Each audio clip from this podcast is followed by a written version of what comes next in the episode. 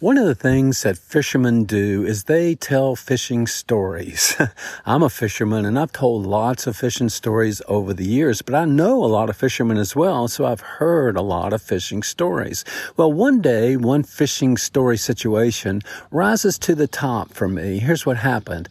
A friend of mine had been fishing and he had had success. As a matter of fact, he caught his biggest ever catfish. And he was anxious to tell me all about it, all the details. He was animated as he told me the story. Plus, he had pictures. Well, as he was telling me the story, my mind began to drift away to my fishing stories, big fishes that I had caught and pictures that I had. And he noticed that. As a matter of fact, it bothered him to the point that he kind of moved forward and told me, you're not even listening to me, are you? And turned to walk and walked away. You see, he was offended by my lack of attention. I hadn't been a good listener. He noticed that and he was offended.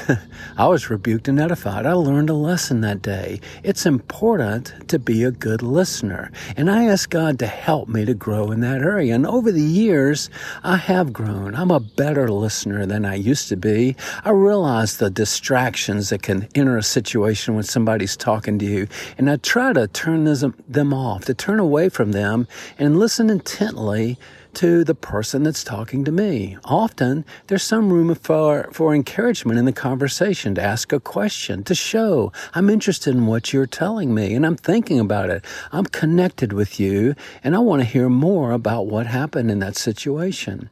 Well, the reason that's important uh, spiritually is we convey something very positive to others we, when we can listen to them. We convey respect and we convey this. I care about about you enough to set aside what might be rising up in me, to set that aside and simply listen to you. Well, God wants us to be involved with other people, and that involvement often includes being a good listener. God wants me to show other people that I care about them, that I can be patient and kind to them, that I can encourage them. And one of the ways I can do that is being a good listener. Well, I've grown a lot in this area, but guess what? There's still room for improvement. And that's what's on my heart this week. That's what I'm praying about. Maybe you'll pray with me. God, help us to, to respect and be concerned for other people.